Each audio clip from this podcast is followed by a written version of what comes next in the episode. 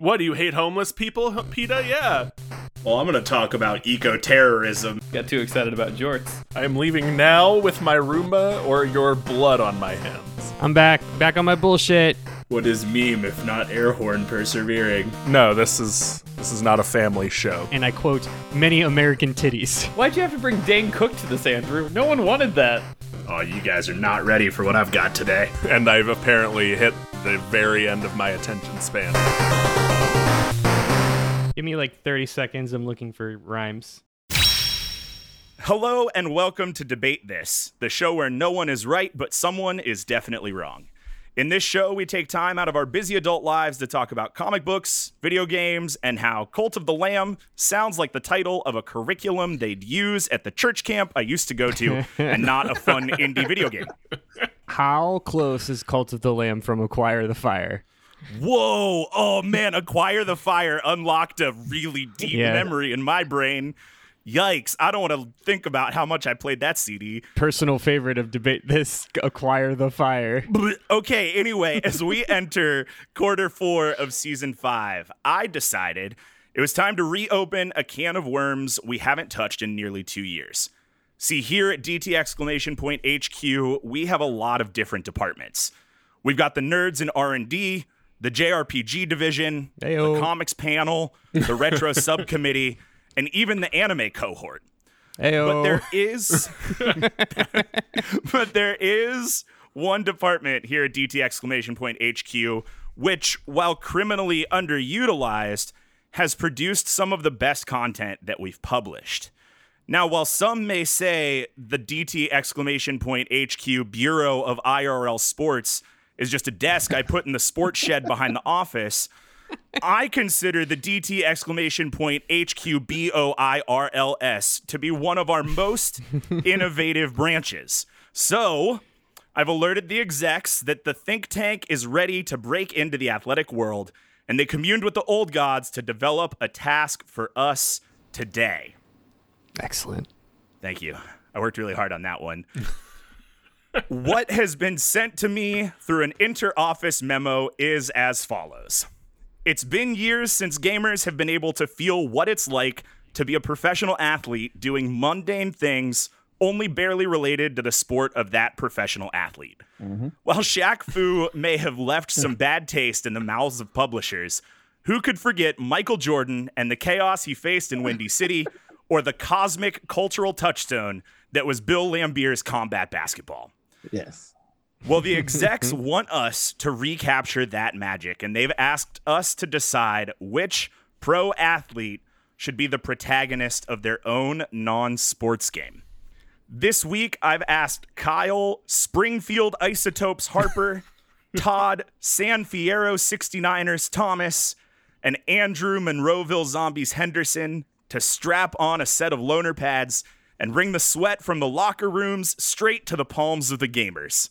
Unfortunately, I am the sports guy in this group of friends and thus needed to call in a ringer.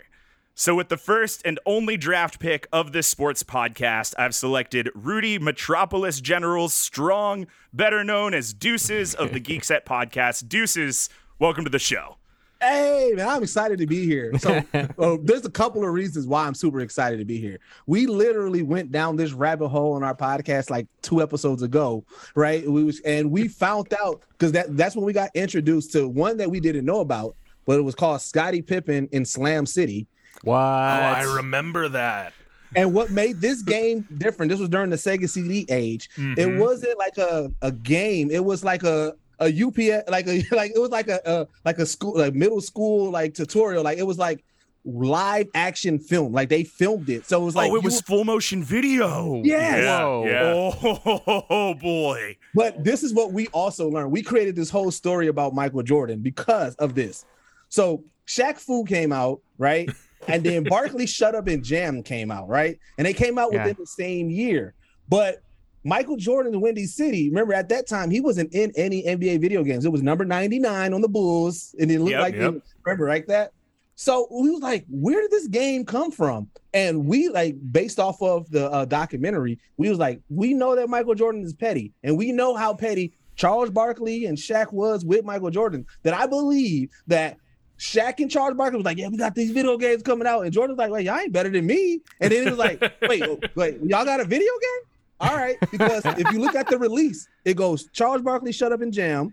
And then NBA Live was coming out in that month, in the next month. And then the month after that, it was Shaq Fu. But so randomly out of nowhere, NBA Live and Michael Jordan Chaos in the Windy City came out in the same month. And it was like, why would EA Sports put out two like games like basketball? And yeah. I feel like Michael Jordan was like called them up like, look, if y'all want to do any work with me, I need this video game, but I needed to come out before Shaq. Before Shaq. Before Shaq. Right. I need it before Shaq. So basically, the 1994 Space Race. Yeah. Now, Deuces, do you believe Space Race joke? Okay. Yeah, thanks. Do you believe that Michael Jordan, Chaos in the Windy City walked so that Space Jam could run? I can see that. I can see it.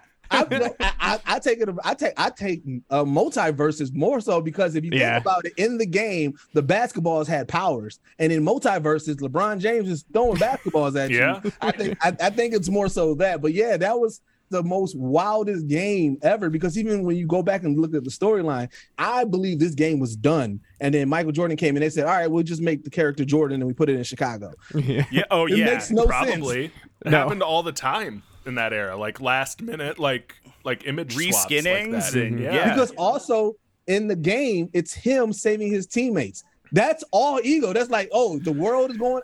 Y'all need me. You Michael need Jordan. Me. Something Michael Jordan absolutely would not do in real life. I think my two favorites of that game is one, the fact that like half of the enemies are just like Vectrex versions of basketballs, like fused together. And then the second is the MIDI sound clips of Michael Jordan saying it's showtime.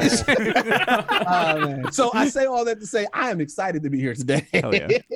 Hell yeah. So the secret is that I stole this episode from that episode of Geek Set. I heard that and I was like, well, that is a really good idea. Somebody should do something about it. So speaking of Geek Set, Deuces, why don't you tell the folks where it is that you are from? All right. Well, I've come to realize that the best way for me to do it is to do my intro. So I'm gonna do my intro. Please do. All right. Welcome back to the Geek Set Podcast, the only podcast that blend hip hop culture and geek culture together. I'm your boy Deuces, and this is the place where blurs shine every day. Dig it. Hell yeah. Incredible. That rules. Amazing. That just made this podcast cooler than it's ever been since the very day that we started. It's a low bar. Yeah. Right on. Well, welcome. Do you guys want to talk about Vectrex some more? No. I don't. What I want to talk about is this pitch. So obviously, it has to start with a protagonist. We need a main character who we can just brand the absolute shit out of. So which athlete are you bringing to the table today? And just so I know you actually did your research, what team are they from and why are they a notable choice here? Yeah. Also, why don't you go ahead and give us the title of your new game? Kyle, we'll start with you. All right, Matt. So, Miles Gilbert Tim Horton had a dream, and that dream was to be one of the best hockey players to ever play the game. And he did it. He played for the Maple Leafs, the Rangers, the Penguins. He has been named one of the 100 greatest NHL players in history. He did it. In this book report, I will. Hey, I'm getting there. After he did that, he had a second dream. And that second dream was to open one of the world's most successful donut franchises in North America. Wow. And he did that too. Have you guys heard of Tim Hortons? Same guy. So, in Tim Hortons Donut Tycoon, you will play as Tim Horton building your fast donut empire from the ground up. That's the game. Tim Hortons Donut Tycoon. Okay. Question. I'm really interested to hear more. Go ahead, Todd. Maybe I'll talk more about this later. Is this like other versions of tycoon-esque games where I can make a donut launch off of its track into the ocean? Or can I... That's in the DLC. All right. I'll reserve my questions for later then. So I do have to say, I was curious, and I went to Wikipedia, and I looked at the Wikipedia page for Tim Horton, and I have to say that the intro to your answer looks a little familiar, Kyle. You mean Tim Horton, who was named one of the top 100 greatest NHL players in history, Tim Horton? Yeah. I breezed through the hockey to get to the donuts, Matt. Man, I've been playing hockey for 10 years, and so have I. Todd, go ahead. So, Matt, the state of Ohio is known for many things. A record number of astronauts. People just can't wait to get out of the state, and they launch themselves into the atmosphere to do so. It's also known as just being a birthplace for some major innovation. And then, obviously, Ohio is known for other things, like Cleveland. The thing of Cleveland? Yeah, let's face it. Okay, Ohio is kind of a mixed bag. So that's why when we have something good, we need to take it, run it into the end zone, and put it on the highest pedestal until it does something problematic and we instantly write them off for it. So when you have an idol, a hometown hero, you treat them as such. Enter Joe Burrow, quarterback for the Cincinnati Bengals, and all around, like, generally good guy. So Joe is the hometown hero of Southeast Ohio who just soared to the heights of Heisman winner all the way to a Super Bowl contender in just 2 years in the NFL. He is humble, he is driven, he works hard, and he is honestly in large part responsible for why Southeast Ohio Food Bank raised over $1 million. It was an incredible thing that swept the nation by... Yeah, the plains is where the food bank is. They were not ready for it.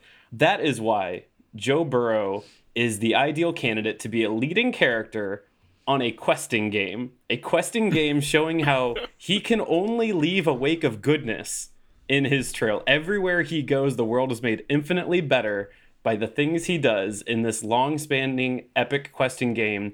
So I am thrilled today to bring you Joe Burrow and his breakout game titled Legendary Joe, Over the Rhine's Time to Shine. Because Over the Rhine is an area in Cincinnati, Ohio. That's really good. I have a question, honest question. I'm not taking questions yet. Go ahead. Great. What do you define as a questing game? I'm genuinely curious. It is a questing game, that of which made famous by Lionhead Studios' Fable. So it will be an epic... Okay, so an RPG. Got it. Some would say, hey, if I say RPG, Matt doesn't want to play it, so shut up. That's true. Matt doesn't like RPGs?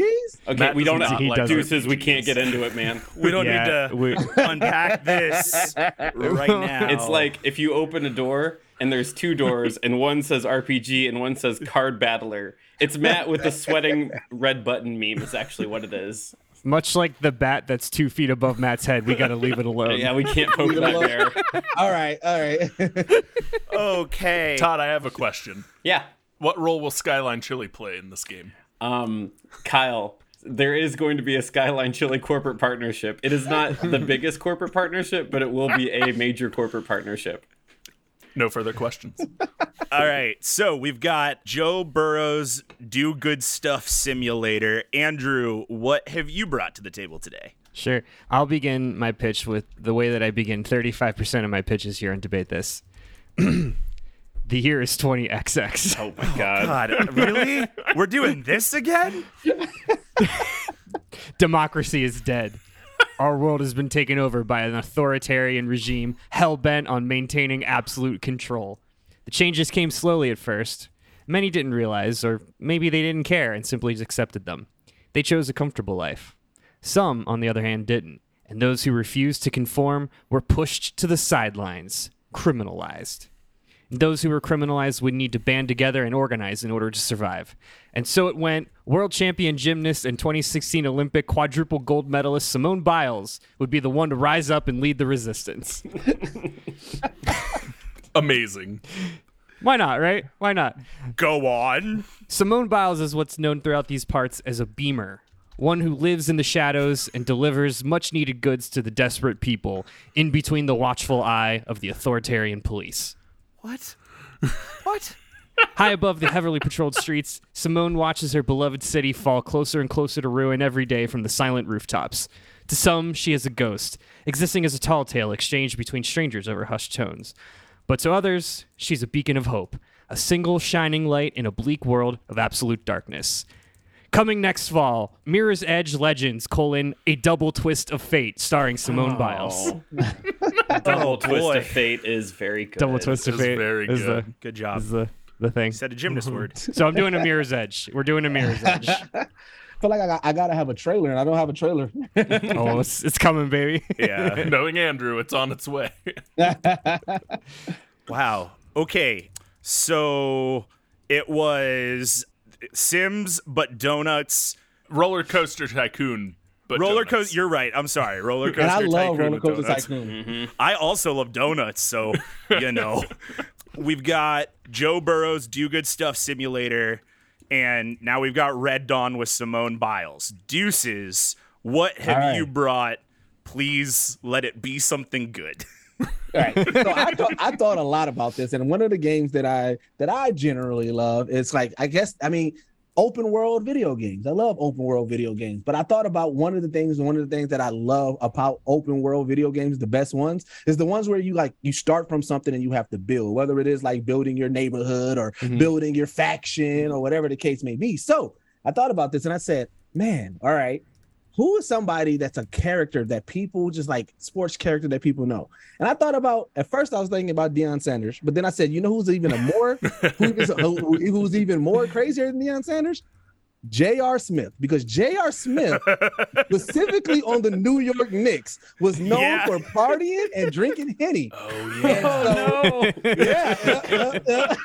So I came up with J.R. Smith's Henny Hoorah, because, you know, they got to have an action word. That's so good. That's really good. And the focus on the game is to be the richest, most flashy celebrity. So instead of just focusing on basketball, you got to hit red carpets, take endorsement deals, complete tasks, and, you know, think like Saints Row, because I went Saints Row specifically about how extreme it is, because you also gotta put on your public persona. You got to get a haircut, you got to get custom jewelry made. So it's like a mixture of Saints Row and the Kim Kardashian game, because the Kim Kardashian game is similar to that.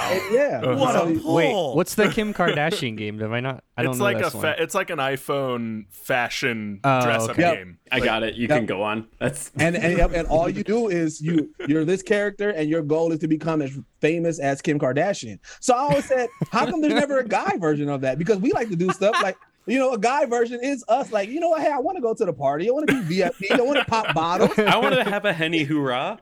Right. Hoorah. So you got, because you know, they always have like that action word. It's the hoorah. It's like cheesy fiesta potatoes. Like, So J.R. Smith's Henny Hoorah is my game that I am presenting to you guys. Fuck. That's really good. Shit, that's really so good. I just want to spend time talking about the J.R. Smith lore that I think exists that I'm unaware of. Yeah. I'll give you a quick tidbits of it. Yeah. That moment where you see where J.R. Smith took the ball from LeBron and shot it instead of passing, and you see LeBron going like this.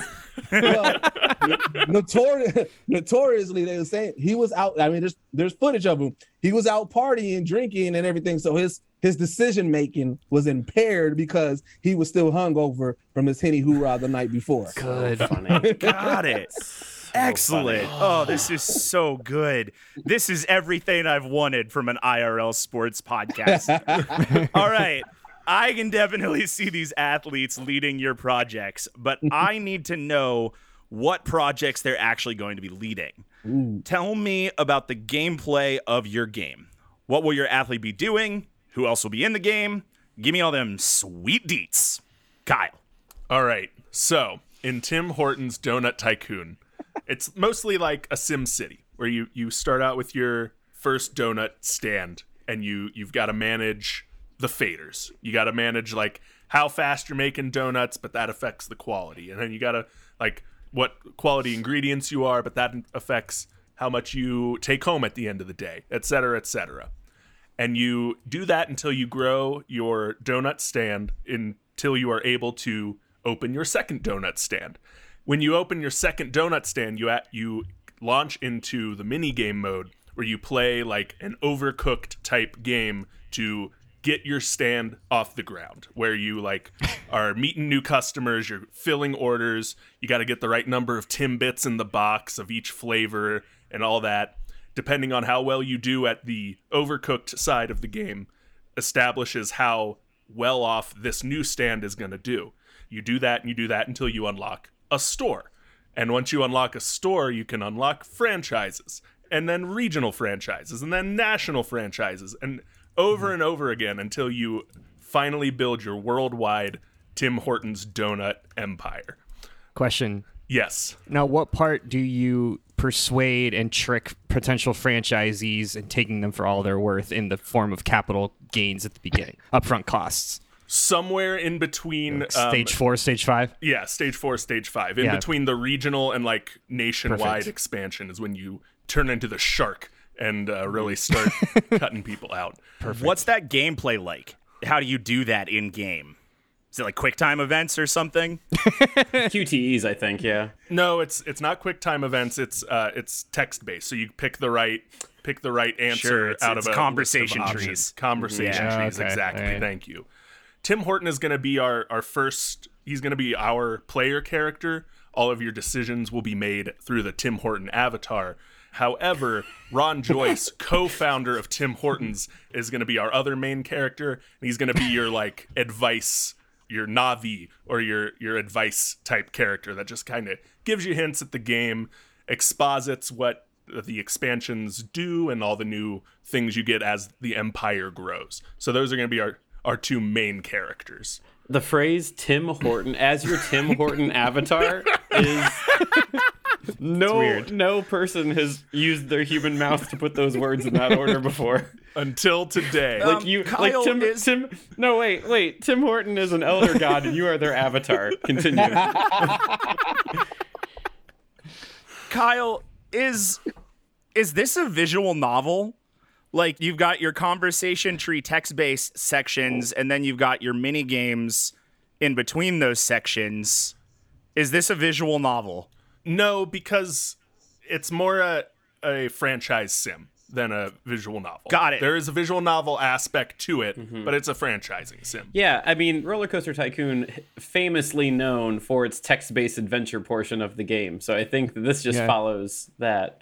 Well, I was going to flip it. It is kind of like Five Nights at Freddy's 5. And it would be really like Kyle to reference Five Nights at Freddy's. Yes, Kyle, known Five Nights at Freddy's fan and appreciator. Yes.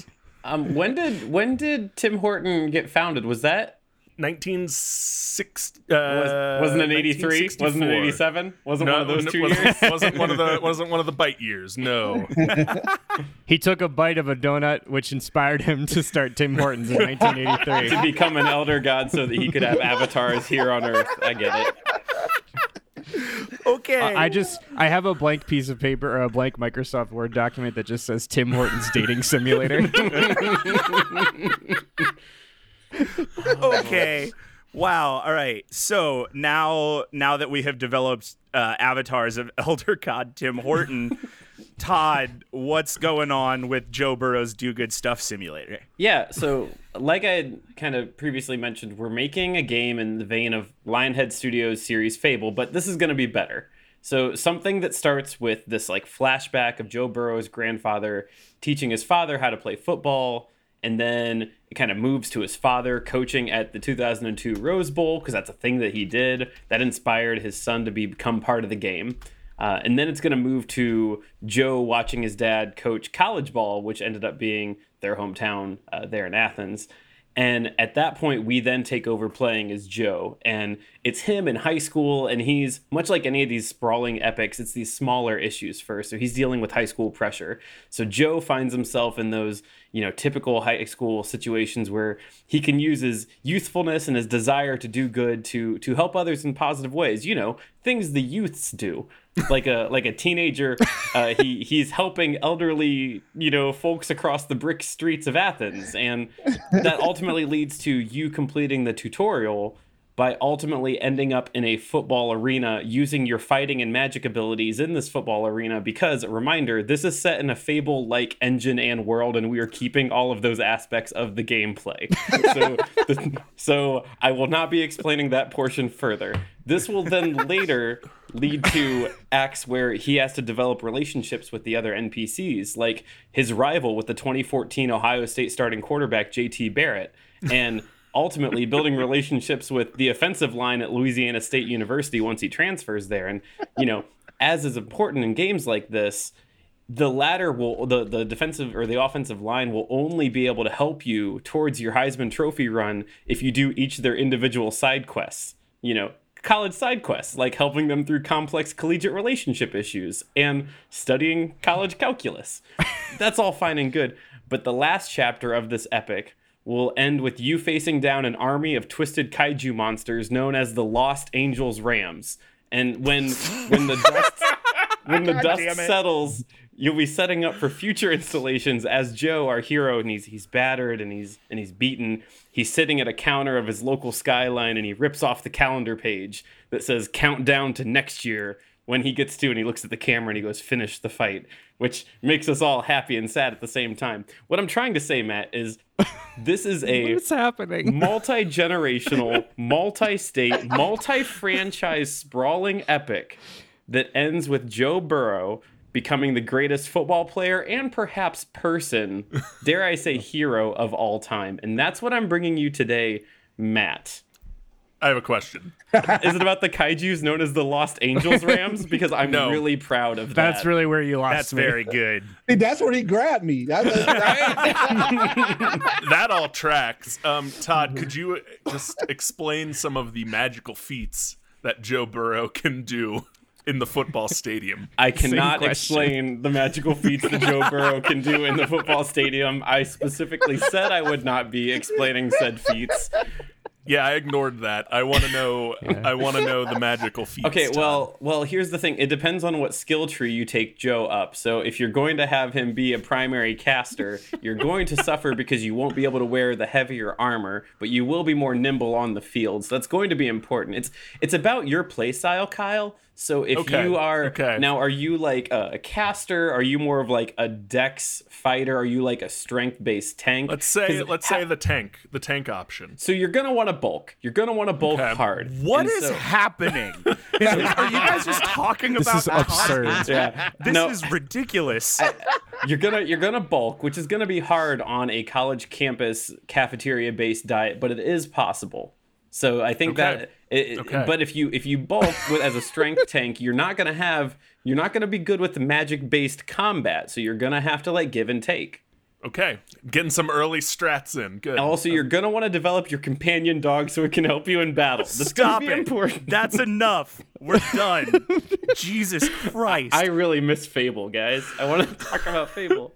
I was going to make a joke about how much time I would get to spend smoking cigars as Joe Burrow, but you talked too long and I don't want to make that joke anymore. Fair. You have, however, gotten me really excited for the third game in your series, Todd. Mm-hmm. Andrew, what have you brought, or what type of gameplay will you have in, Todd talked for the Simone Biles game. What are you doing? I would love to tell you in a succinct way. Please. So the original Mirror's Edge is most of us. I don't know if any of you have played Mirror's Edge. I've just watched the videos. It's dope. Yeah, it's super cool. Yeah. It's a parkour game. It's a first-person parkour game. It's all about running and jumping, going from rooftop to rooftop to get to point A to point B. Now that game is pretty linear. It's just like a series of rooftop levels, basically, where you're kind of like busting in and out of buildings and stuff. And like when you're always running, so you have to like kind of as a player like map out a path to, you know, to the best path to lead to safety, to avoid like armed guards and other people like trying to, you know, get at you. So for this one, and Deuces, I want to say I wrote this before you introduced yours, so bear with me. It's okay. So Simone, along with her friends and former teammates, gold medalists Gabby Douglas, Laurie Hernandez, Madison Koshin, and Allie Raceman. These are the other four of the final five from 2016 U.S. Olympics gymnastics team. The five of them navigate the dark corners of the city in the shadows, delivering food, medicine, and other necessary goods to the oppressed people of the city. It's just capital T, capital C, the city. Yeah, we get it. Yeah. And all while they're sticking a big old digital middle finger to the man. Now, to do this, Simone and her team are going to utilize their championship gymnastic skills to parkour across the city skyline, whether that's incorporating, you know, nimbly running across tricky scaffolding or like dodging gunfire with a series of like flips and aerial twists, or occasionally delivering a swift kick in the face to any piece of shit fascist cop who gets in their way. You know, those things. Hell yeah. Hell yeah. Now, the biggest change between Mirror's Edge Legends ADTOF and the original is that we're going to do what all games in the last 4 years have done and rip off Breath of the Wild by making it an open world. Sick. I'm in. Naturally. Yep. So in addition to the linear missions that progress the story where, you know, 75% of the game's animation budget goes, Simone is also going to be able to take these optional deliveries to allow her to grind money and fame, and also to help chip away the authoritarians' influence on certain regions of the city. So, you know, you got to reclaim the neighborhoods, just like in any open world game these days. Now, by connecting the huddled masses of the city with proper nutrition, information, and sometimes arms, Simone and her team of beamers — I should explain beamers because that wasn't clear the first time I said it — in Mirror's Edge, the team that you're playing, or the woman that you play, her name is Faith. She's one of the runners, and I'm putting that in air quotes. Oh. So I was like, balance beam. They're beamers. Get it? Great. Gymnastics. We got there with you. Okay. So they're going to slowly build influence, and over time create a resistance among the population so huge that no single army could hope to contain them.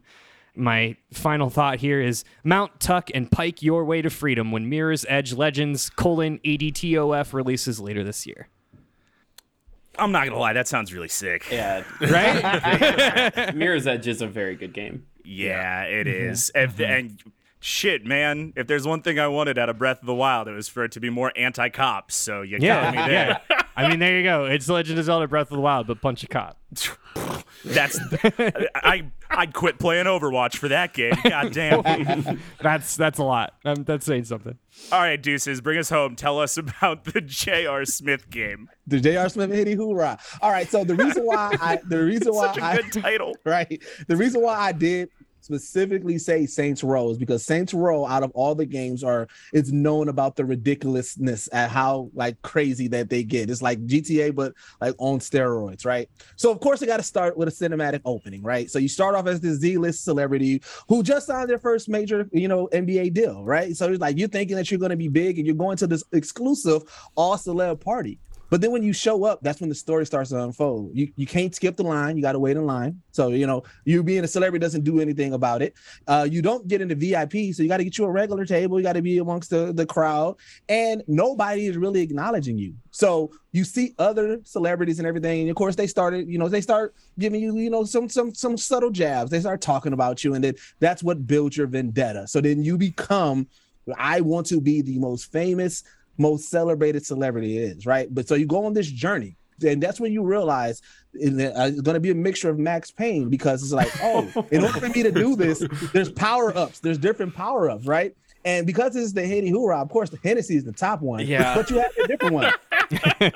So as you're going down this road, if you find these different power-ups. Beer, it restores your energy. Natch. Vodka, it gives you the power of hyper energy, so you're able to move a little bit faster, do a little bit more. It sure does, Deuces. You're right. Tequila, because it makes you want to dance and party, it gives you the power of evasion. Like, you're able to move a little bit more, right? A little loosey-goosey, yeah. Loosey-goosey. Whiskey gives you the power of defense. You feel like you can take on the brunt of everything and like that, But Hennessy, that gives you the power of power and destruction, but everything becomes a little bit more harder in the moment to do, right? And things like that, right? So you go through this life, and as you're going, you like do complete these tasks, but like sometimes the tasks are going to have a little bits to it, right? Because it activates like the rage mode in Max Payne. And so, like, you got to utilize a lot of these spirits, as they call them, to help you out through this process. But this is where, if you really want to challenge yourself, White Hennessy, it's like it's mythological. Like you can't get it. You gotta travel to get White Hennessy. So the extreme hard mode is called White Henny mode, where you do everything under the influence of White Hennessy. This is incredible. I want to play this game. Yeah. All I can think of is if Rockstar made a Leisure Suit Larry game, and I won it so badly. Because that's the thing. Like, you got it, because you're a basketball player. Like, even though basketball is the minimum of it, you're still gonna have to play some basketball games. But based off of which power up you have is going to be a little bit challenging, because every spirit has a negative side to it and everything like that. So you got to deal with that while you're going through that, but still trying to be the most popular celebrity. So it's like you can't really mess up, but you still gotta You got to be under the influence, because that's, you know, when you see those celebrities, they're always under the influence of something. So it's like, yeah, you got to do this press. You have to show up on this red carpet and do an interview, but you're under the influence of whiskey. So you got to kind of. It's like keeping your stamina bar full. Yeah. mash beat or press junket. Right. But like I said, White Henny mode makes it harder because like the world moves and everything. Like, so you're going through the whole thing while under the influence of White Hennessy. You're like, okay. Like, but if you can get past it, you are truly the master of J.R. Smith's Henny Hoorah. Hey, Todd, are you also looking up White Hennessy? I am right now. Because I just did. A bottle that I found of White Hennessy is $200. Yep. Yeah. Well, it's illegal in the U.S. apparently. Wow. Yeah. You can't get it in the States. That's why it's the extreme hard mode, because like anytime that I've ever had White Hennessy, somebody traveled from like Jamaica and had to ship it in. But it's like, yeah, you can't buy it in the States. You describing that like someone had to travel to get it makes me think that they like show up at your doorstep like they've just been out of battle and they pull it out of a satchel like Indiana Jones and unwrap it from leather. Oh, wow. Yeah. It's like the step up of the moonshine you have to go to Kentucky to get. Oh my gosh. Also, there's White Hennessy Air Jordan 13s, and I'm just going to put the image of that in our show notes. Oh, good. So yes, that everyone can see please that. Thank you. Whoa. I mean, wow. I mean, those are pretty cool. I've never so badly wanted something that I have no business in wearing. I don't hate them. Yeah. Oh, boy. Okay, so these games have shaped out to be, honestly, a lot more than I expected them to be, and I'm stoked about most of them. So, obviously, we're going to have to get the people as stoked about them as I am, and we're going to heavily cross-promote your game at your athletes' IRL sporting events. Now, not all of your athletes are active currently, so yeah, Tim Hortons, I'm interested to, yeah, you know. Anyway, you can still promote at different sports events. I want to hear how we can advertise your game with gimmicks or giveaways or whatever you've got to the average sports fan. Kyle, we'll start with you. All right, Matt. So first things first, easiest tie-in promotion. It's going to be a sweepstakes held by every Tim Hortons franchise. You know, you peel the sticker off your cup, you see what prize you won. 10,000 people win a copy of Tim Hortons Donut Tycoon.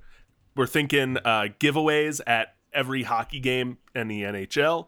Just free. Just all of them? Just every NHL game. Every NHL game for a whole season. It's a lot of games, Kyle. You can bring in the voucher from your copy of Tim Hortons Donut Tycoon, and you will get a free pack of Timbits and a hot coffee. I love that. That's it. Yeah. Donuts and coffee. Do you get... Okay, so if I buy... What's the package deal? That's my question. What's the package deal? Do I buy Tim Hortons Donut Shop Simulator and get NHL tickets that come with Timbits and coffee, or do I buy NHL tickets that comes with Tim Hortons Donut Shop Simulator? The latter. You buy the game, you get your that's NHL what I was afraid tickets. Of. Oh, game. Oh. It's like when you bought a box of Chex and you got Chex Quest. Yeah. Chex Quest. Mm-hmm. Yeah. Like in 2006 when I bought a copy of Ozzy Osbourne's Black Rain and got a pair of tickets to Ozfest. Sure. That was for nobody but me. Wow. But there you go. Good for you. Thanks. I didn't go. Yeah, you buy the game, you send away for your free NHL tickets, and then when you redeem those tickets, you get coffee and donuts at the game. That rips. Yeah. I would buy so many copies of that game. How much does the game cost? I don't know. $70?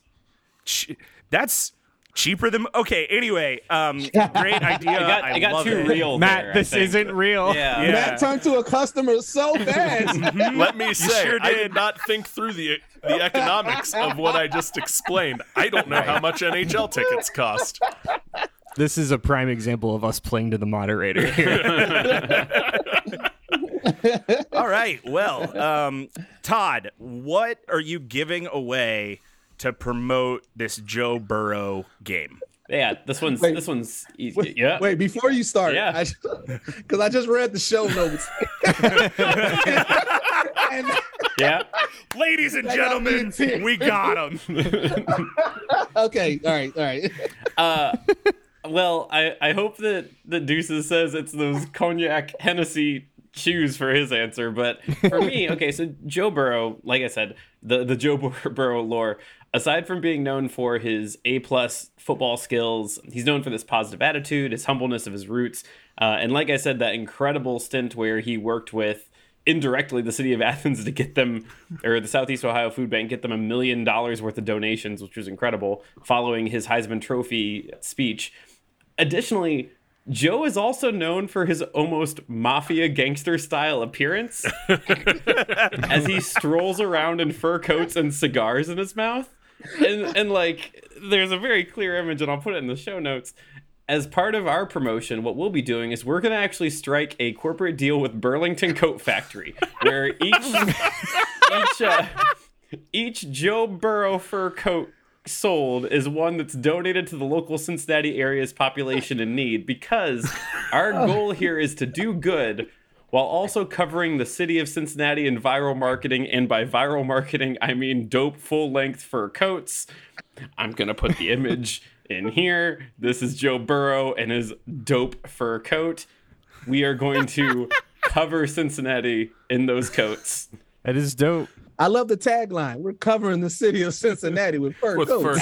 Yeah. I love the idea of like helping solve Cincinnati's homeless problem by giving them all the most expensive coats we can possibly buy. Oh my God. Because it solves two problems. One, well, it helps homeless people, but two, it makes a very luxury item completely plummet in worth, in value. All of that and amazing branding. Just amazing. Well, and I gotta say, it's really just the Tom's shoe model for Burlington Coat Factory is what I'm doing. Yeah, it's every coat bought is a coat donated. Wow. And you know what's funny?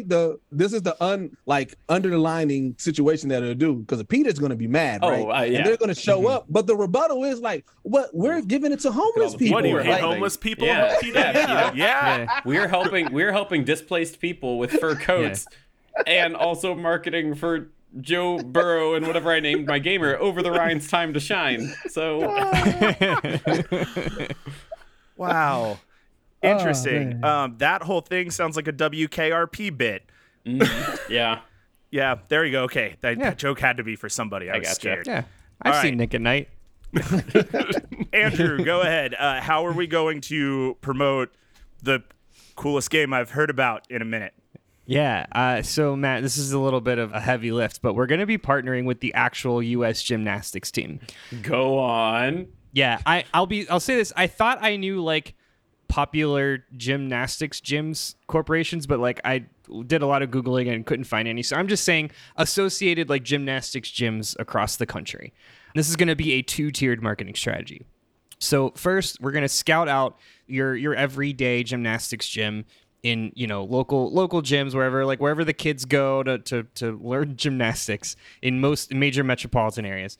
And we're going to offer, look, there's these gyms. There's a lot of parents in these gyms. There's a lot of parents that are just standing there watching their kids tumble around. Now, I love that the kids have this thing. It's a very special thing. I want them to have it. It's great that the parents can go and support their kids, but like, come on.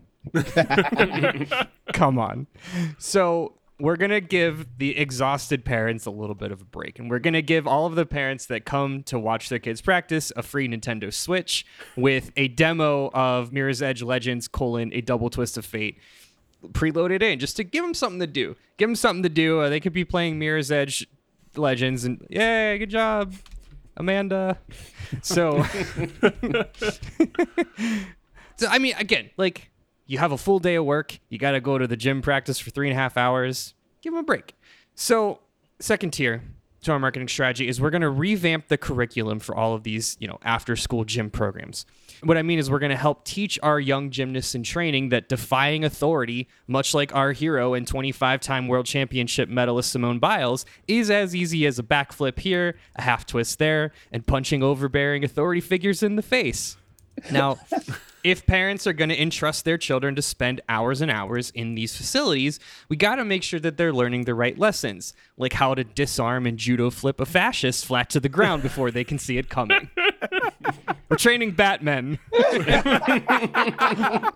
A city's worth of Batmen. Yeah, we're making gymnastics secret Krav Maga classes. It's that one scene from Black Widow with the synchronized movements in the red room. Yeah. But it's, you know, like a bunch of 8-year-olds in leotards. Yeah. But like for fun and for empowerment and, you know, to punch fascists in the face. Yeah. I mean, sure, I would want my children raised that way. How are we doing on budget? Giving away through the switches. Roof. Absolutely through the roof. We are hemorrhaging money. We did not, as the professionals say, stick the landing. Fine. All right, you get away with that pun. All right, moving on. Deuces, close us out here. All right. How are we gonna get the people the Hennessy hoorah?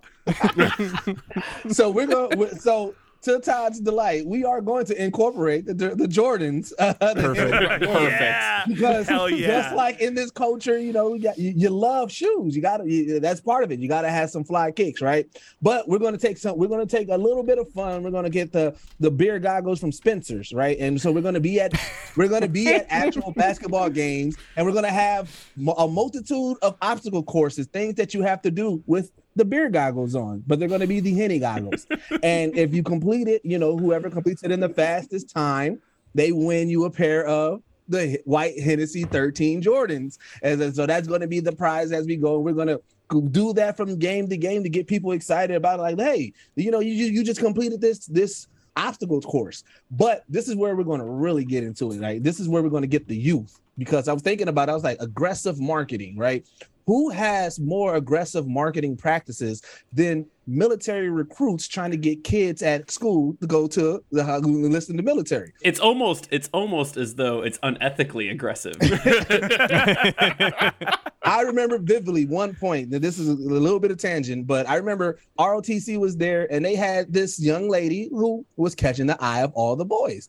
And I remember one of my guys, his name was Nate. He was the ladies' man. He was like, I'm gonna go talk to her. And I told him specifically, I said, hey, make sure you don't sign anything, because, you know, my dad's in the military. Mm-hmm. Yeah. So, of course, he goes up talking to her. And the next thing, you know, I see Nate signing something. I said, what's going on? He said, no, I was just putting my name down. I'm not going to sign up. And then that girl, never seen her again. No. But the guy that was there was at the school every day picking Nate up, and then Nate ended up signing up to the military. Mm-hmm.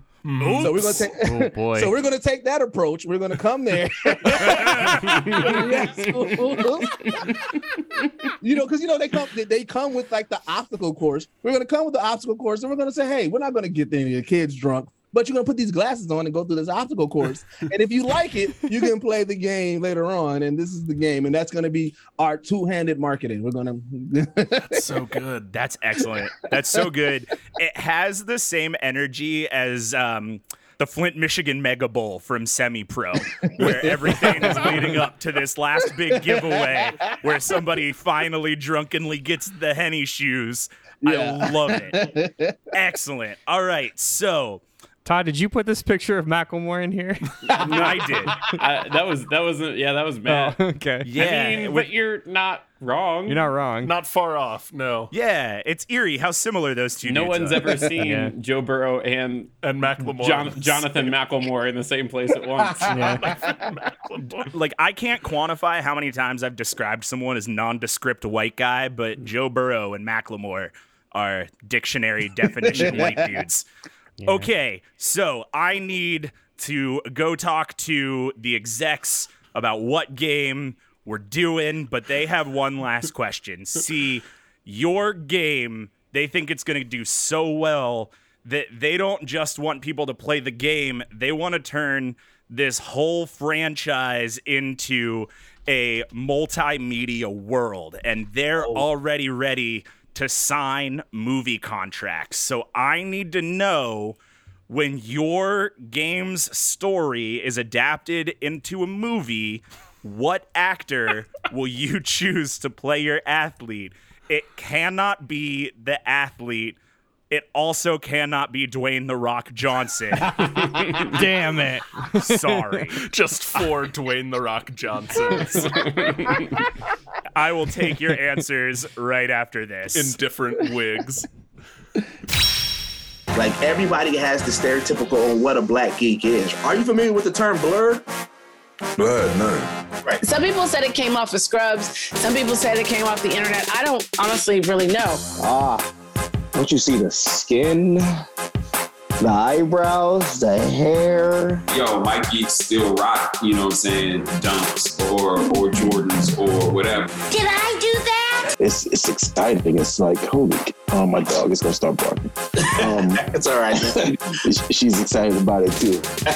And same as you said, like the barbershop talk, like we would go into really in-depth conversations about these theories and like, well, what if and how come? It's not unusual to be right, but we talk about anime, video games, comic books, and stuff like that, but when you hear us talk about it, the passion sounds like we arguing Jordan and Bron. Hey, what do you mean? What does that even mean? What does that even mean? Like, it sounds like barbershop talk. It's because you don't know the history. Don't mean it ain't happened, huh? Broke that down right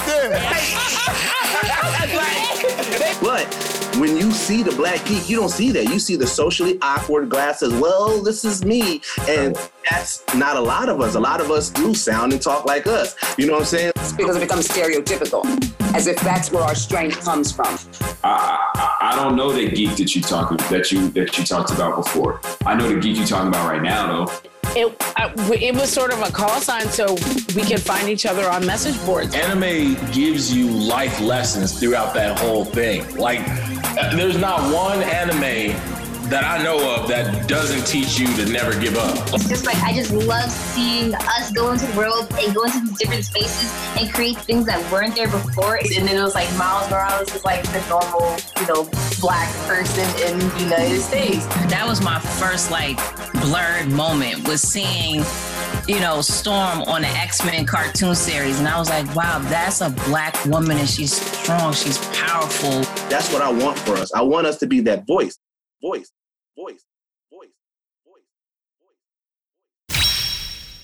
Welcome back. It is time to hear some answers to some super secret bonus questions. The execs are knocking at the door and they want to hear what actor is going to star in the movie adaptation of your game as the athlete in question. It cannot be the athlete. It also cannot be Dwayne The Rock Johnson. We've booked him too many times this year. Kyle, what do you got? All right, Matt. So, off the top of the bat, it's going to be a similar movie to the 2016 film The Founder. We're going to follow the career of Tim Horton after he has stopped playing hockey, leading up to the founding and creation of Tim Horton's donut chain. Tim Horton will be played by Sean William Scott. And that's it. So good. That's not it. I've got a title. Wow. It's called It's Time to Make the Donuts, starring Sean William Scott as Tim Horton. Oh, God, that's really good. What is this? Like, I realize we've been here for an hour and I know what it is you just gave me, but I'm now pretending that if I just picked up a DVD titled It's Time to Make the Donuts, starring whatever his face is, Sean William Scott, like, what is I think I would audibly go, ugh. I think you'd be like, oh yeah, I remember that movie. Like, yeah. It's just like, yeah, that's that is the quintessential like Walmart $2.99 DVD bin movie. Yep. Yeah, that's what we're going for. Yeah, it's on FX every Thursday in June. right. All right. Wow. Cool. Todd, who do you have to play Joe Burrow? Yeah, so I'm going to tell you, and then I'm going to put it in the show notes so you can actually see why it's the right answer. So Joe Burrow is 6'4", which, like, typically height wouldn't matter for a lot of things. It does for athletes, oddly enough. And so I searched for actors who are 6'4", and I wanted to go with that as, like, the option. I started making some calls. Tom Cruise. The first hit is that comes up when you search actors who are 6'4", is Jeff Goldblum. He's not the one I went with, but I didn't realize he was that tall. But who we are going to go with is Bill Skarsgård. So we're going to go with Bill Skarsgård. Yeah, damn. Wow. Oh, wow. Because they are the same. I have not seen Bill Skarsgård or Joe Burrow. Or Macklemore or Joe Burrow. Or Jonathan Philip Macklemore in the same room. And I'm a little worried. And really the biggest reasons why we're going with Bill Skarsgård is because in this epic RPG of life that we are living, he has also chosen to specialize in the categories of gangliness and jaw structure, like Joe Burrow. And I think that those are the two things that are going to make him a prime candidate to be Joe Burrow. All right. Fun fact, Macklemore's real name is Benjamin Haggerty. So I was close. Oh, are we doxing Macklemore on this podcast now? Macklemore fun facts. It's on his Wikipedia page. I didn't wait. Give me his birthday, and I'll tell you where he's registered to vote. Is Wikipedia doxing people now? What are we? No, all right, June 19th, 1983. That's nothing. Stop this. We're not doing this, Andrew. Who's playing Simone Biles in the movie? Oh, I really liked her in Nope, so I'm casting Keke Palmer as Simone Biles. Good. Solid. Mm-hmm. Yeah, she's great. And again, who doesn't want to watch her punch more cops? It's like, I'm all in. Make a great thing better? Yeah. I don't know. And the title that I'm going to give this movie, just so it's different, is Mirror's Edge Legends, Pike Position. Okay, there's a ton of really cool gymnast names of things. Yeah. I was trying to make Yurchenko vault work. I'm still working on it. Come back to me. Okay. There's podcasts left. All right, Deuces. Who's going to go on a Hennessy hoorah in your movie?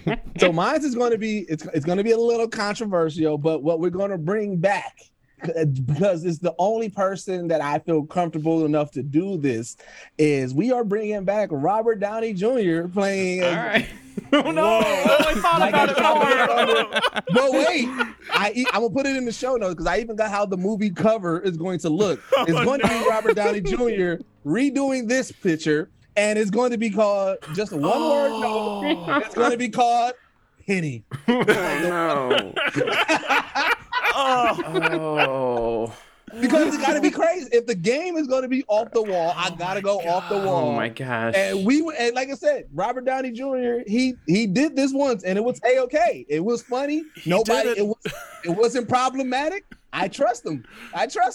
Our generation's next method actor, Robert Downey Jr. Oh, my gosh. I trust them. I trust them in it. All right. Oh my God! Incredible. I got it. I did not see it coming. This one. No, I did not. And to go back to your sense, think about you pick up a DVD called Henny, and you see Robert Downey Jr. You're like, wait a minute, absolutely this? Yep. There's a TikTok account of a guy that just has limitless copies of the movie Click, and I would do that with this movie. I would just buy all of them, and then all of my friends and family would get a copy every holiday. Yeah. Wow. Well, we've gone on a journey together today. Why don't we go ahead and round out with some closing statements? So keep it brief. Keep it short. If you got like a tagline or a catchphrase or what's going on the back of the box, feel free to give it to us here. Kyle. Look, everyone loves Timbits and coffee, and I think that's all I need to sell this game is the promise of more Timbits and coffee. I also don't have a tagline because I just think that Joe Burrow deserves this game for all the good things he's done, and Ohio needs this win. Matt, Ohio needs this. Matt, have you seen Ohio lately? I mean, unfortunately, I have. Listen, Matt, we need this. Yeah. Since we're talking about sports, I mean, that's the one thing I learned about Ohio fast. When LeBron left, the city exploded. And I said, I don't think I've never seen a position where a player leaves a city and the city goes to shambles because one person left. Like, wait. Yeah. The joke, our economy is built on LeBron James from that decade-old YouTube video is not the hastily made Cleveland tourism video. Yep. Yeah. We'll link it in the show notes. We're not Detroit video. Oh, boy. Yeah, I mean, we need this. So it'd be pretty cool. If we get this. Okay, also think of all the coats we can put in Cincinnati. Okay, Andrew. Now you, Matt Cole, can be just like Presidential Medal of Freedom Award recipient Simone Biles and punch a cop in the face. Playing to the moderator. That's great. All right, Deuces, round us out. All right, my tagline is simple. Life is hard, but with this game, anything is possible. Oh. Oh my God, that was so good. Do we think... Okay, wait, real talk.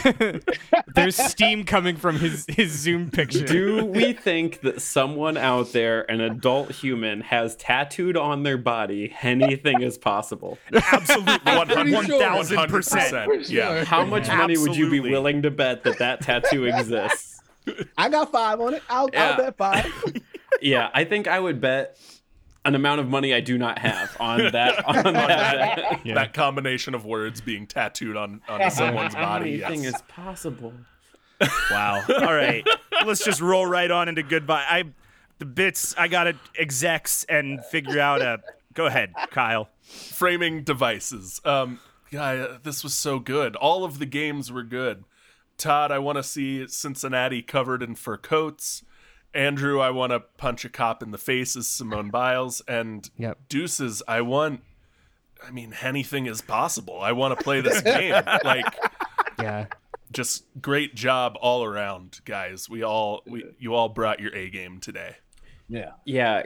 Kyle, I love Roller Coaster Tycoon. It was like the first thing I did as a sad child on the computer, like just spending time there. And the thought that I can go from like a well-to-do hockey player to a bloodthirsty donut shop magnate. Donut baron. Yeah. I know there's a couple chapters in between those two things, but I'm excited to get there. Andrew, Mirror's Edge is a rad game. I, too, want to see cops be punched in the face, and I would love to see anything else from Simone Biles. So those are all three great things for me. Hey, I just really want to get to talk about Deuces. Think Deuces this one. I have so many tabs open. J.R. Smith's Wikipedia is a story, and there's a whole page called Controversies. Right. And the fact that I know that White Hennessy is not legal, but I can find a price tag on it. Further, I can spend another $30 and they'll engrave the bottle for me. This has been a real treat. And I'm the thought that there is a J.R. Smith Max Payne game where Hennessy is treated like the Bradley Cooper Limitless drug. Yeah, all right, I guess. I'm imagining the sequel where after the movie comes out, where like the right combination of drinks turns your avatar into Robert Downey Jr. for a brief amount of time too. It got to be meta at that point. Yes. At that point, now you're bringing in all the problematic celebrities who had alcohol issues, and turning them into. Oh, man. Oh man, it's like a redemption video game. Yes. Yeah, this was a good one. Kyle, the Tim Hortons donut franchises. If I was going to run a donut franchise, I don't know why, but it would 110% have to be a Tim Hortons. It feels right. Yeah. You're not Bostonian enough to open a Dunkin', so it's got to be Tim Hortons. And I genuinely don't understand how that business model works. So I think Tim Hortons is the move, absolutely. Todd, hey, hey man, Rudy's a good movie. Like Rudy's great. But like, you made Rudy into an RPG, but like that's cool. Fur coats and cigars. Sure, you made Rudy starring Macklemore. Peter Molyneux's Rudy starring Macklemore. What a sentence! What a wild sentence! Oh, Deuces, thanks for coming on, man. Holy shit, that's really good. JR, I didn't know. I also didn't know a lot about J.R. Smith, but like the more that I read this controversies page, the more I'm like. Man, J.R. Smith is to the NBA what Ezra Miller is to Hollywood right now. Around the world in 80 crimes. It's great. I love it. So, Todd, for your game, the one thing that you didn't talk about that I can't wait, that I'm excited about for that game, is the fur coat designs. Because I feel like as deep as you go into it, there's no subtle fur coat. No. And the best fur coats are the ones that are the most ridiculously flashy. Yeah. As you prestige, your coat gets more flashy. Right. So I'm excited about that. And obviously, like I said, the one thing about Roller Coaster Tycoon that I love is the subtle thing is that like you really do become a tyrant, because I don't know if y'all remember, but like for me, when it used to rain, I used to hike up the umbrella prices because I knew that everybody was going to buy it. Hell yeah, dude. good. So thinking about the donuts and everything, but then also I think about it like how like John Madden, like his sound bites in John Madden, the boom. So like just imagine the sound bites in this game as you are being this tycoon of donuts and everything like that. And then of course, I mean, it's one, Simone Biles. She's incredible. Anytime you give her. Incredible, but like the fact that, like, again, somebody said it, it's like the Black Widow storyline, like you're building up this the fight and everybody, like I'm just loving that whole open world of that. So yeah, I'm excited. I want all of these games. Hell yeah. All right, well, that brings us to decision time. I have communed with the execs who have communed with the old gods, and they've sent me here with the magic checkbook of funding. And I've come to a decision, and so we're going to start from the bottom. Kyle, unfortunately, could not secure the licensing for Tim Hortons. Turns out it belongs to a company and not the estate of Tim Horton. Those are different licenses, so bummer. But unfortunate. Great idea. Really enjoyed what you brought here. Andrew, so... we really wanted it to be your game. I personally really wanted it to be your game. And then somebody was like, hey, have you ever played Detroit Become Human? And I was like, you're right. That is the same game. So unfortunately, we're not going to do that either, which brings it down to Joe Burrow's Over the Rhine, Time to Shine. Yeah, I think that feels right. Nope. I think you got it. Yeah, that is it. That is it. Oh, okay. Over the Rhine, Time to Shine. And then J.R. Smith, Hennessy Hoorah. And Todd, you're not even in the running today. Deuces is absolutely the winner of this. I've already left. I packed up my briefcase and left. Yeah. Todd's off to hoorah his own Hennessy. Deuces, you are our winner today on Debate This. Congratulations. Yes. So good. I'm excited. Well, I think that's going to do it for us here today. So thanks for listening to Debate This. You can follow along with the arguments on Twitter, Facebook, and Instagram at DebateThisCast. Or on our website at DebateThisCast.com. Deuces, thank you again so much for coming on the show. If the people want to hear more from you, what are you working on? Where should they go? How can they hear more of your stuff? Well, first things first, I've had way too much fun on this podcast today. So you guys feel free to bring me back at any given time. I definitely would to continue to help out with this. But so you can find me at all social media. It's young_Deuces, spelled DEUCES, the correct way. I know some people spell it with the UES. I don't know why. What monster? I don't like that. I know, and people often spell my name wrong, and they threw the U before the E, and I'm like, why? So, but the big thing that I'm working on and that me and my team is working on, we're doing what's called the Black Geek Documentary. It's a documentary about geek culture from the Black perspective. It's one of the things that we want to tell this story because like it's still some misconceptions even about geek culture. But like when people think about Black Geek, everybody firstly goes towards Steve Urkel. And though we love Steve Urkel, there's a lot of people that's more like us. It's not like the butt of the jokes, that's not the corny guy or anything like that. And so we want to tell that story. So what we're doing is we're going convention to convention for a whole year. We're talking to, it's not celebrity driven with this documentary. We're talking to the con goers. We're talking to the cosplay. We're talking to people that love this culture and just talking about that experience. And so if you go to theblackgeekdocumentary.com, we are crowdfunding it. So I've been telling everybody that there's two ways to support us heavily. Well, obviously, we have our financial aspect. We have the GoFundMe. We have, our Patreon. All the funds from our Patreon and the GoFundMe, and also from the merch that we sell on our website is going towards the documentary. But just as important as financially supporting us, retweeting, commenting when you see the trailer, liking it, using the hashtag Black Geek Documentary.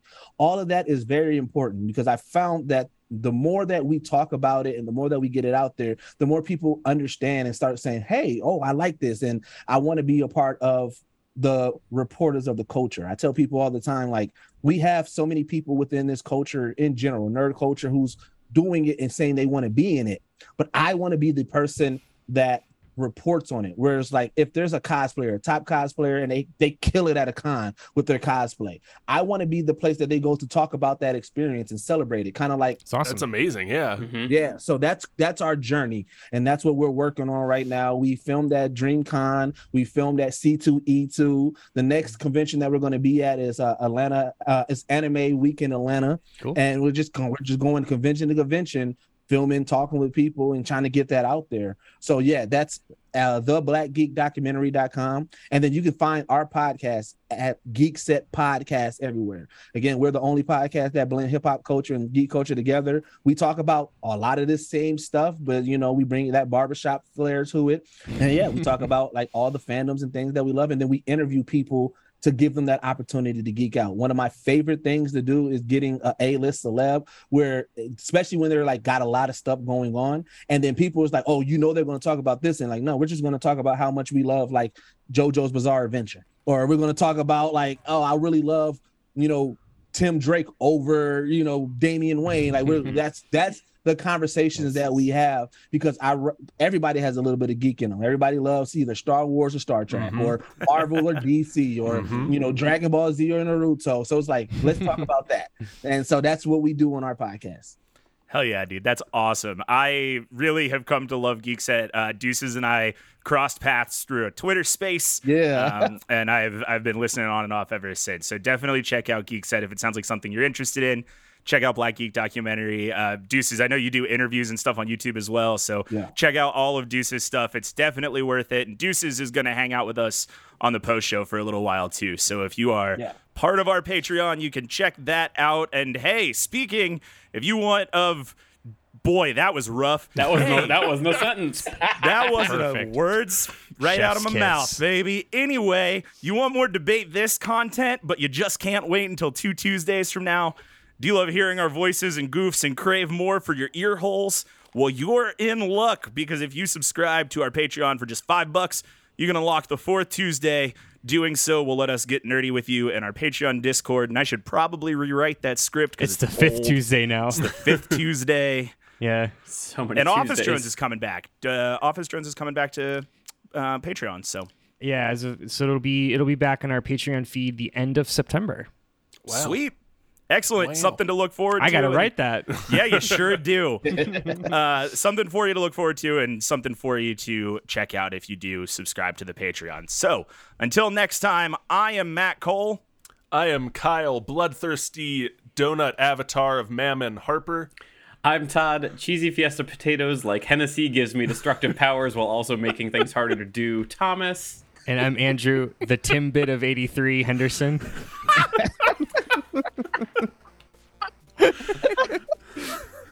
And I am Deuces. Oh man, I botched it. Okay, I am Young Botched This Deuces because I botched that. Excellent. And we are saying... I didn't even, I fucked up the outro of the show that we've done for 5 years. 5 years. Okay, bye everybody. Boy, what a day. Swing sets. We're saying thanks for debating with us, and if you think we're wrong, you can come fight us behind the swing sets, nerds. Ah.